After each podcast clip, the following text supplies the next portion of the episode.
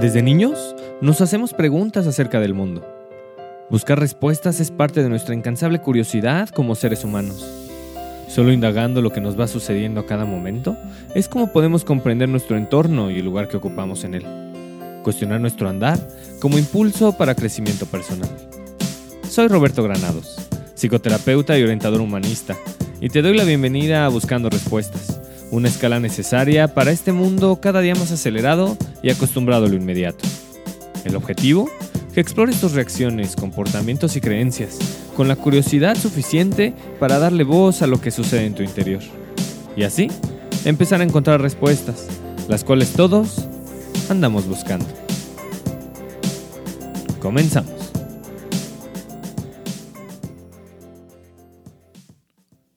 Te doy la bienvenida a un episodio más de Buscando Respuestas.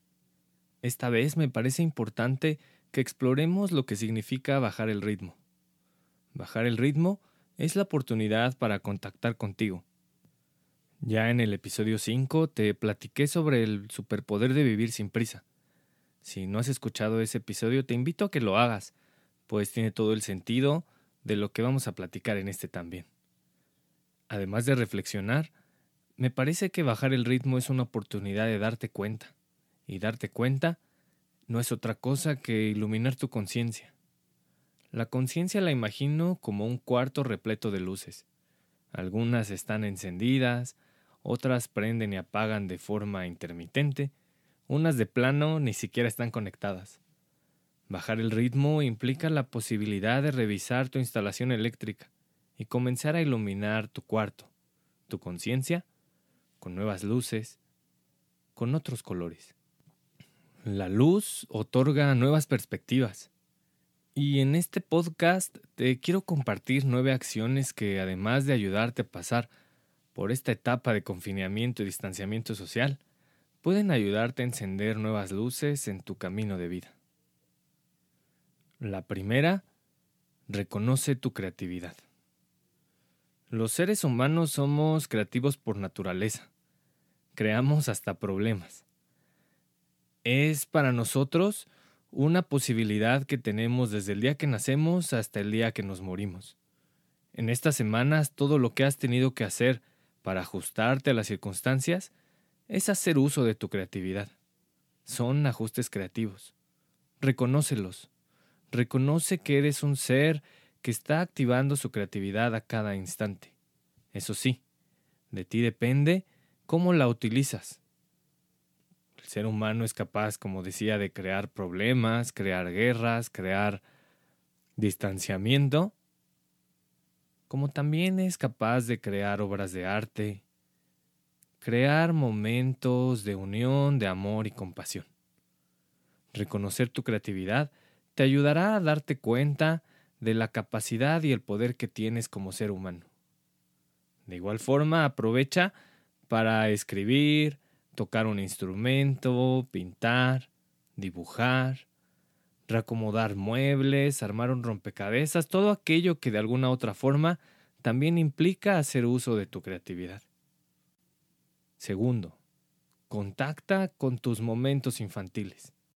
Absolutamente todos pasamos por la infancia y fue en esa etapa en la que tuvimos la oportunidad de empezar a explorar el mundo por primera vez. Contactar con tus momentos infantiles es una oportunidad de abrir una puerta para que explores todo como si fuera nuevo. Para hacerlo, abre la puerta a esas actividades, sensaciones y actitudes que te caracterizaban cuando eras niño, cuando eras niña. Es en la niñez donde se encuentran poderosas herramientas que, sin duda alguna, harían una diferencia abismal en cómo vivimos la adultez. Me refiero a la espontaneidad, la imaginación, la capacidad para perdonar, la creatividad y aprender a vivir sin miedo al ridículo o al fracaso. Contacta con tus momentos infantiles y recupera todos estos poderes que tienes dentro. Tercera acción, abre los ojos. La mayoría de los seres humanos estamos acostumbrados a ver todo el tiempo. Nada más despertar, y sabemos que automáticamente vamos a empezar a ver. ¿Qué estás viendo? Abre los ojos y de verdad pon atención a lo que observas. En este caso me refiero específicamente a la oportunidad de ver al otro, crear vínculos, generar lazos y darte la oportunidad de ver a otra persona tal cual como es. Te veo, te respeto, te honro, te escucho, te comprendo, te doy tu espacio. Todas estas consecuencias, de verdad de empezar a ver al otro, de empezar a ver el mundo que te rodea. Cuarto, ánclate al presente. En situaciones como las que actualmente vivimos, la angustia se hace presente a cada instante.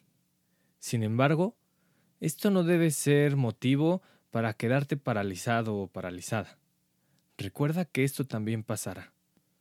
Anclarte al presente puede ayudarte a darte cuenta de dónde estás, a tocar realidad. Una opción para hacerlo es respirar. Respira en cuatro tiempos. Inhala en cuatro, mantén la respiración en cuatro y exhala en cuatro. Hacer esto por varios minutos te ayudará a sentirte más tranquilo, más tranquila, y poder empezar a observar lo que hay a tu alrededor. Nombra lo que ves. Así literal, lo que hay a tu alrededor es tu realidad y nombrarlo te permitirá anclarte con lo que hay. Otra posibilidad, si tienes mascotas, es acercarte a ellas. El superpoder de las mascotas es que están siempre ancladas al momento presente. Siempre están en el aquí y ahora. Si te acercas a los perros, a los gatos o a la mascota que tengas, es una oportunidad de contactar con eso, de solo estar presente a lo que está sucediendo frente a ti. Ánclate al presente y seguro que experimentarás al mundo desde otra perspectiva. Quinta acción. Limita el uso de redes sociales y de televisión. Si bien estos medios son una posibilidad para socializar e informarte, es importante que no pases todo el día junto a ellos. Más en estos momentos, en donde toda la información gira en torno a un mismo tema, esto puede provocar que te genere ansiedad, miedo, angustia o simple desesperación. Revisa hasta dónde es prudente para ti estar revisando noticias. Y aunque lo uses para otras cosas, las redes sociales y la televisión también separan. Es paradójico.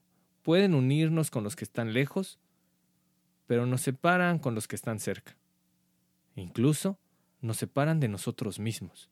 Pues al momento de estar revisando estos dispositivos, dejamos de poner atención a lo que nos está sucediendo y solo estamos viendo hacia afuera, lo cual es bueno. Sin embargo, esto también debe ser limitado. Sexta acción. Haz ejercicio. Hacer ejercicio, además de ser una forma de mantenerte sano, es otra posibilidad de contactar contigo, contactar con tu cuerpo. Al momento de estar ejercitándote, es inevitable que te muevas y al moverte es indispensable que pongas atención, por lo cual estarás anclándote al presente. Hacer ejercicio es otra forma de procesar la ansiedad. Ante la ansiedad, la actividad y el ejercicio, además de ayudarte con esta situación, te permite mantenerte saludable.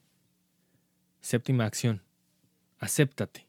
Además de aceptar todo lo que hay, es fundamental que aceptes todo lo que eres. Y todo lo que eres implica lo que piensas, lo que experimentas y lo que sientes.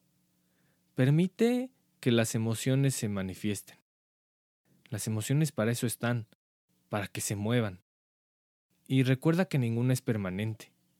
En ocasiones es normal que no quieras permitir que se manifieste la tristeza o el enojo, por la posibilidad de que ésta se mantenga para siempre. La realidad es que las emociones tienen una duración finita, por lo cual, dale rienda suelta a lo que sientes y permite que esto te ayude a revisar tus necesidades auténticas. Revisar tus necesidades es una forma de explorar tu forma de ser y estar en el mundo. Pregúntate, ¿qué te hace un ser humano valioso? ¿Qué puedes hacer diferente? ¿Cómo eres como amigo, como hija, como pareja, como compañero de trabajo, como madre de familia, como hermano. Date la oportunidad de aceptar como eres, y cuando lo hagas, invariablemente empezarás a darte cuenta si tienes ganas de hacerlo diferente o quieres mantenerte igual. Acepta lo que sientes. Dale oportunidad a que se manifieste. Octava acción. Contacta con lo que disfrutas. Sin importar la situación, es importante que estés en contacto con todo aquello que te hace sentir bien, con esas actividades que detonan tu alegría y tu afectividad. Disfrutar lo que estás haciendo es una herramienta fundamental para que puedas salir al mundo y ver todo desde otra mirada, con más amabilidad y con confianza. Aprovecha el tiempo libre para hacer aquello que más te gusta, ver películas, escuchar música, pintar, cocinar, ver partidos de fútbol u otro deporte, todo aquello que te permita disfrutar la vida. Novena y última acción. Planea. Planea cada día. Establece horas para diferentes actividades.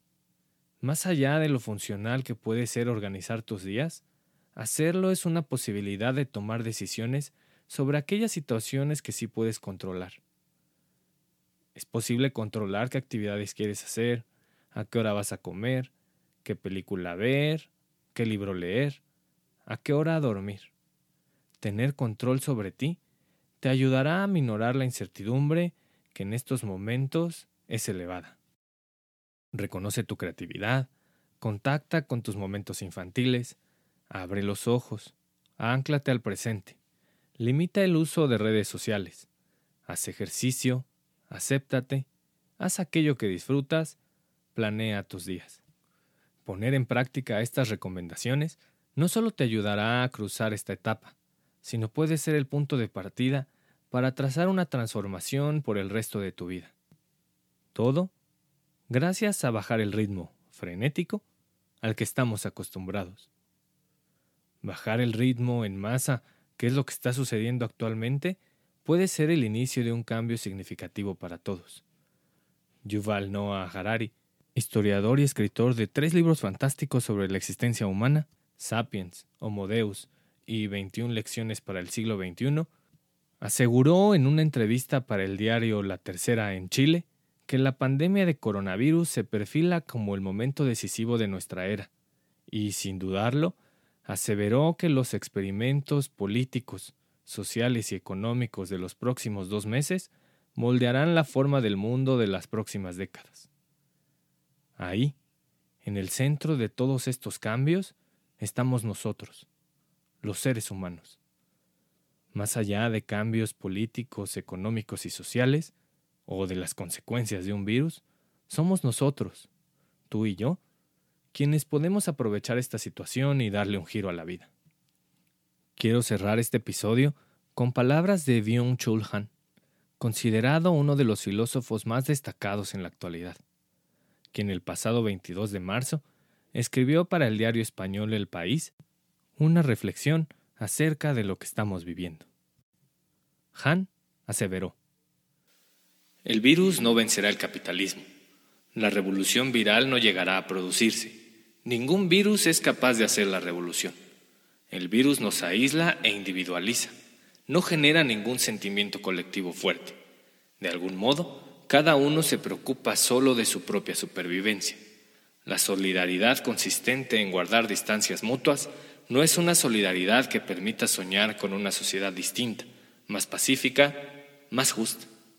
No podemos dejar la revolución en manos del virus. Confiemos en que tras el virus venga una revolución humana. Somos nosotros, personas dotadas de razón, quienes tenemos que repensar y restringir radicalmente el capitalismo destructivo y también nuestra ilimitada y destructiva movilidad para salvarnos a nosotros, para salvar el clima y nuestro bello planeta. Las palabras de Han son contundentes, y yo añadiría que además de ser personas dotadas de razón, somos personas dotadas de emociones, Y son estas las emociones las que también nos van guiando por el camino de la vida. Si les hacemos caso, si las expresamos de manera inteligente, seguro que todas y todos juntos haremos un ajuste creativo para hacer de este mundo un lugar mejor. Depende de ti, depende de mí hacer la diferencia.